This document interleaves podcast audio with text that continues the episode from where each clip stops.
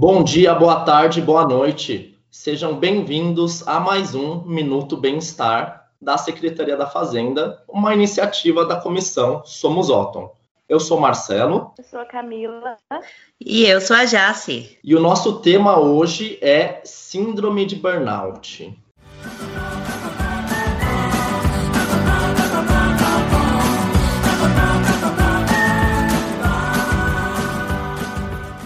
Muitas transformações no nosso modo de vida, principalmente com a tecnologia, têm evidenciado e aumentado, até potencializado algumas, alguns transtornos e síndromes psicológicos. E para acompanhar a gente aqui hoje está a psicóloga Marina Fagundes. Bom dia, meu nome é Marina, Sou formada em psicologia pela Universidade 9 de Julho, faço atendimentos clínicos, atuo na clínica, tenho atualização em terapia cognitivo-comportamental, que é a minha abordagem de trabalho, e é um prazer estar aqui com vocês hoje. Obrigada, Marina. O prazer é nosso. E eu queria começar perguntando o que, que é a síndrome de burnout. Vou começar com uma frase de Christophe Dijor. Ela diz assim: a gente não conhece o corpo, a gente não tem noção dele. Logo, para falar dele, é preciso que haja uma dor. Esse, essa frase vem do livro A Loucura do Trabalho e a referência de de como o trabalho adoece. Então, para falar um pouco da síndrome do, de burnout, vamos entender o que é o trabalho e qual a dimensão do trabalho na vida das pessoas. Quando a gente pergunta assim, quem é você, ou fale um pouco de você, a primeira coisa que a gente fala depois do nome é a profissão. Geralmente é a profissão. Isso Verdade. significa o quanto a profissão é, forma a característica e a personalidade da pessoa. Uhum. Faz sentido isso? Muito sentido. Faz todo sentido. Eu nunca tinha pensado nisso de, de, de que a gente, quando a gente se apresenta, a segunda coisa que a gente fala é o trabalho. E é verdade, porque nunca tinha parado para perceber isso, na verdade. Às vezes a formação também, né? Sei lá, estuda alguma coisa, só não sei o que. É tão automático que a gente só fala, nem pensa. É. é. Exato. Porque a nossa personalidade, ela faz parte da nossa personalidade. O trabalho, ele constitui o sujeito em todas as dimensões, porque ele também agrega a parte social, as relações sociais. Uhum, sim. Dentro de um trabalho público, as relações são de trabalho, mas estabelecem também essa relação social, essa convivência, essa troca, essa partilha. E quando eu vou para casa, eu não deixo de ser aquele trabalhador. Uhum. A dimensão disso na nossa vida e como eu encaro e como eu vejo isso é que vai trazer o adoecimento ou não. Então, esse Entendi. é o primeiro passo para entender o processo do esgotamento. Entendi. Muito interessante. É. Então, o que vem a ser o esgotamento? O esgotamento é quando todas as outras possibilidades de reações ou de adaptações orgânicas falharam. Uhum. Eu não tenho mais recursos, então entra na síndrome de burnout. Entendi. Perfeito. Eu ia justamente perguntar isso, porque eu ia falar que síndrome de burnout, o burnout nessa tradução seria esgotamento. O próprio esgotamento é, é uma consequência. E é uma consequência e também um sintoma. É, é a consequência que Sim. vai sobrepor os sintomas. Uhum. Ou e, é, e... evidenciar os sintomas. Uhum. E quais são os sintomas mais comuns dessa síndrome? Além do estresse, a irritabilidade, a insatisfação, o não se sentir mais capaz. Então, a baixa autoestima, uhum. a desvalorização das suas competências. E existe um outro processo que está muito ligado com de onde veio o termo de burnout. Ele estava sempre relacionado não ao trabalho, qualquer trabalho, mas o trabalho de prestação de serviço para outro ser humano. Então, uma das características é o eu não me importo mais, tanto faz. Ser rude, ríspido das minhas relações, é, o cinismo no tratar com o outro. Então, isso aqui já não, eu não tenho mais nada para dar aqui. É e... o significado do burnout. Acabou, esgotou, queimou tudo. Uhum. Não tem mais. E o burnout, ele é facilmente ligado à depressão, não é? Pessoas é, podem é, O que a gente chama de comorbidades, ou uma tendência para depressão, uma característica individual, tá? Ou até mesmo uma depressão anterior, ou ele traz a consequência da depressão. Ele também hum. nos leva à depressão, Nossa. à ansiedade. Uhum. Não, perfeito. É, e só para a gente ter uma noção do quanto isso afeta o brasileiro, tem uma pesquisa do, do Ibope de 2013, isso antes de pandemia, antes de home office, que dizia que 98% dos brasileiros se sentem cansados mental e fisicamente. Então é um negócio assim amplamente difundido. O cansaço mental, mental e esgotamento físico e mental levam a, a um quadro da síndrome de burnout. O que acontece é um processo. Existe o estresse que vem aumentando, o organismo tenta reagir, vem suprindo essas falhas, vem corrigindo essa, esse esgotamento, esse cansaço. Tanto é que Dejur fala do sofrimento patológico e o sofrimento criativo. O que é o sofrimento criativo? É quando o sujeito ainda encontra recursos para lidar com aquela situação de estresse, com um ambiente é, estressor, é um trabalho que estressa, situações que estressam, o organismo encontra respostas ainda para lidar com aquilo. Então ele busca caminhos, soluções. O patológico é quando você não tem mais recurso, quando você não encontra mais saída. E isso entra na síndrome do esgotamento, porque seu organismo não tem mais respostas para aquilo. Ah, entendi. Existem falas que vão pontuar o esgotamento. Eu não aguento mais, eu não dou hum. mais conta. Existe uma questão que é fundamental nas relações de trabalho, que geralmente a gente culpa o trabalhador da, do adoecer. Hum. No livro da, é, desse A Loucura do Trabalho, fala muito disso com relação à primeira frase que eu disse, de não conhecer o corpo, de não, não termos contato. O trabalhador não é o corpo, ele é uma uhum. peça da empresa do trabalho. Uhum. Essas relações estão mudando? Estão mudando. Então, a, a ideia de, olha, você está fazendo corpo mole, olha a referência corpo mole. Ah, não, só pega testado. Culpa o trabalhador pelo adoecimento, uhum. pela condição de saúde. E a gente não vai falar de culpa. Então fica muito difícil é, você assumir que você não está bem, ou você reconhecer que não está bem e procurar ajuda. Né? Ou mudar os padrões. É, ser admitir que tem alguma coisa errada consigo mesmo. Que é assumir uma culpa. Sim.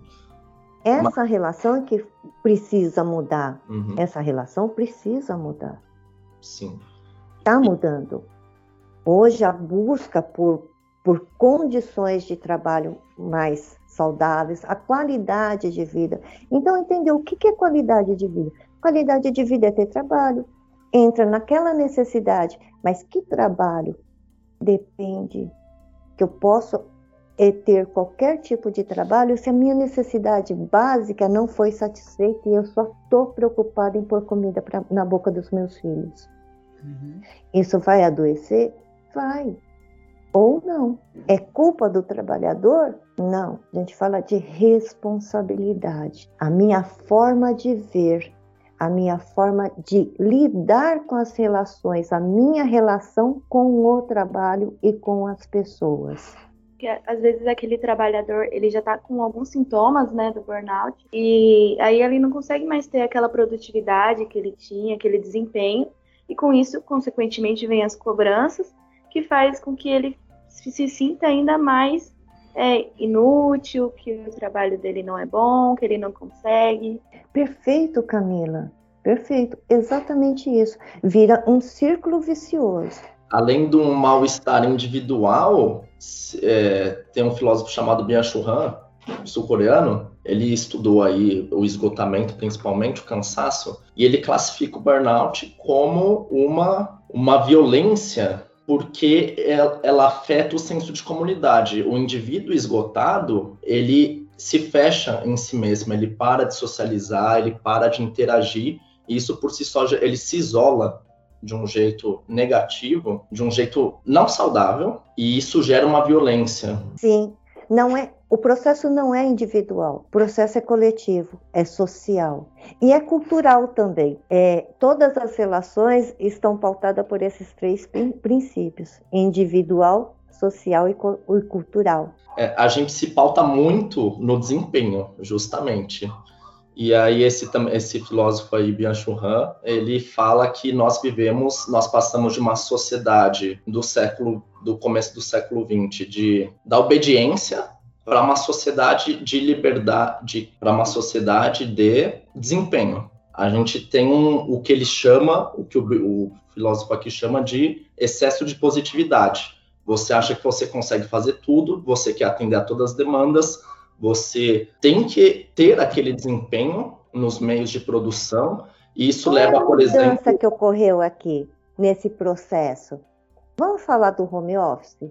Vamos. Quem é o chefe? Onde está o poder, vamos dizer assim, de exercer e de executar as suas tarefas? Quem está fiscalizando? Existe sim, lógico, todo um processo administrativo que supervisiona a sua entrada e a sua permanência.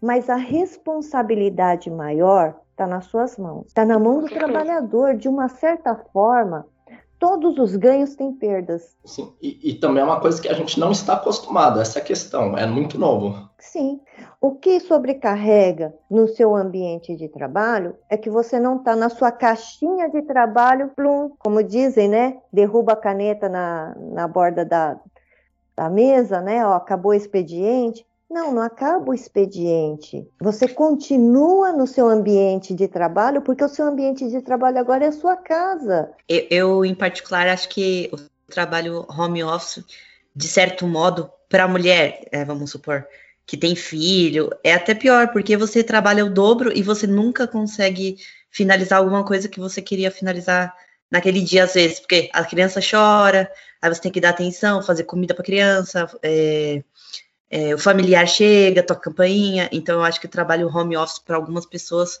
é muito pior. Eu, eu, em particular, prefiro me deslocar até um local e fazer tudo que eu tenho que fazer naquele local de serviço e voltar para casa depois, do que eu, eu ficar em casa. Porque em casa acontece muita coisa que me interrompe e certas vezes eu não consigo nem finalizar o que eu tinha, iniciei no, no, no, começo do dia. Sim, e aí o autoconhecimento vai te mostrar o que, que você gosta de fazer para começar o que talvez você possa tentar trabalhar com isso. O autoconhecimento também, ele é assim, o indivíduo vai parar, analisar, falar, opa, tem alguma coisa de errado comigo, alguma coisa não está bem, alguma coisa não está certa, preciso de ajuda, preciso é, melhorar, saber o que eu preciso fazer. É, perfeito. Eu estava pensando e isso também, também até comentar que é, você, é, é, o que você falou, você reconhecer o seu limite. O indivíduo que exige demais de si, que exige demais da empresa, que se coloca à disposição, que está sempre querendo resolver todas as situações, o altruísmo contribuem e são fatores que podem levar ao desenvolvimento do, da síndrome de burnout.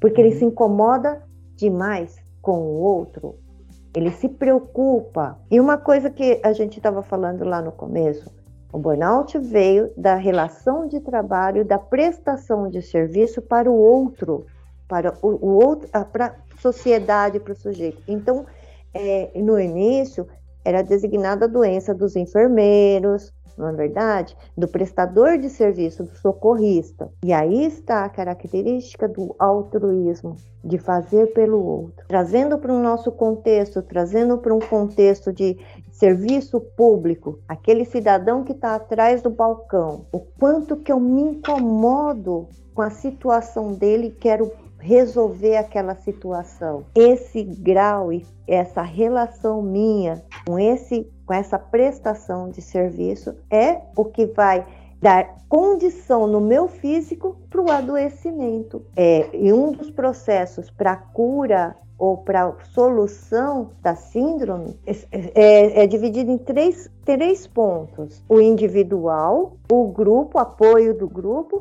e da organização. Quando a gente está falando do individual, é o reconhecimento de que, olha, não tem, alguma coisa não está bom comigo, eu vou buscar um tratamento, eu vou, como indivíduo, buscar a minha saúde.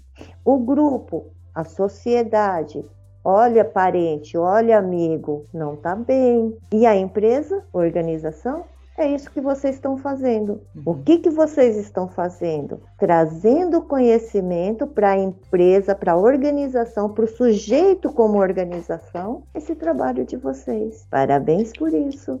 Esse minuto SF, né?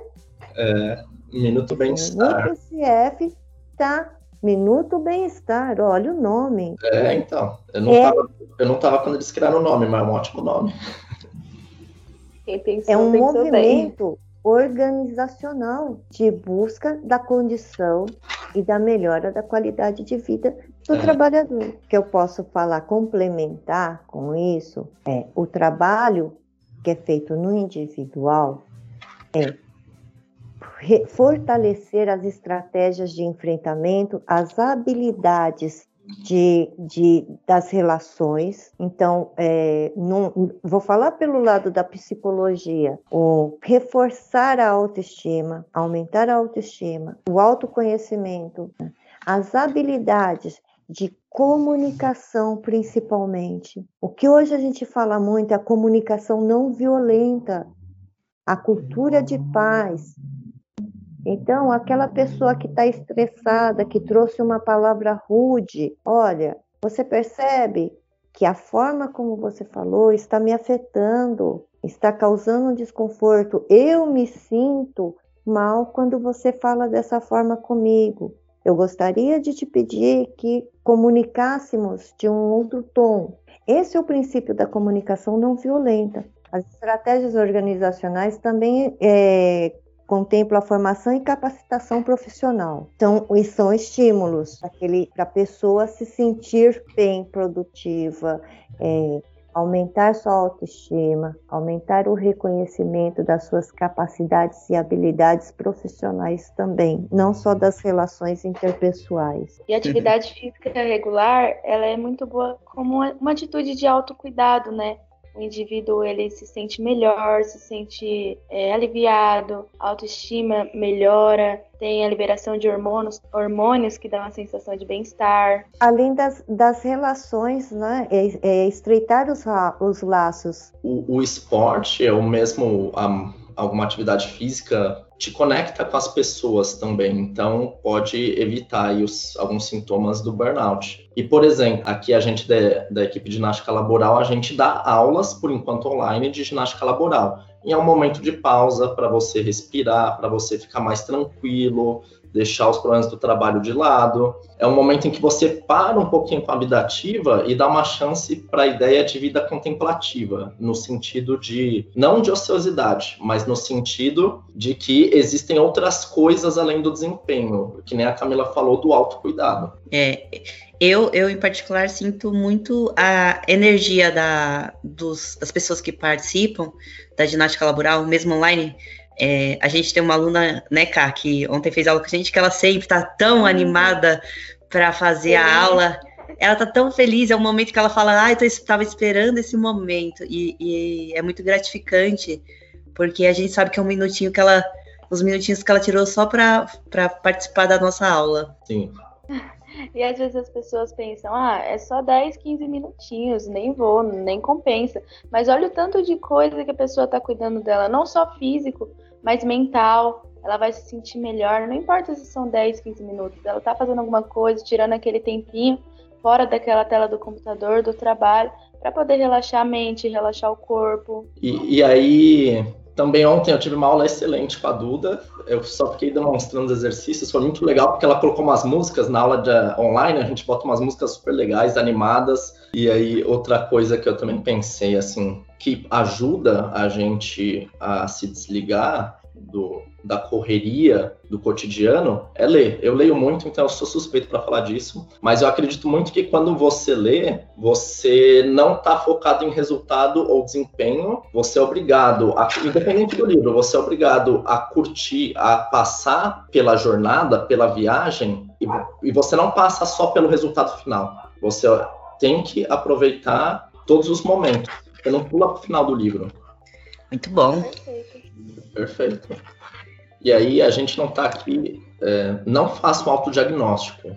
O mal-estar, a sensação no corpo, é o indivíduo, é a pessoa que vai notar e os seus pares, né? Nesse caso, busca um psicólogo, busca orientação profissional. Hoje o trabalho de psicologia está muito voltado para o social, está aberto, tem ah, hoje a psicologia está fugindo do elitismo, uhum. então está mais acessível principalmente.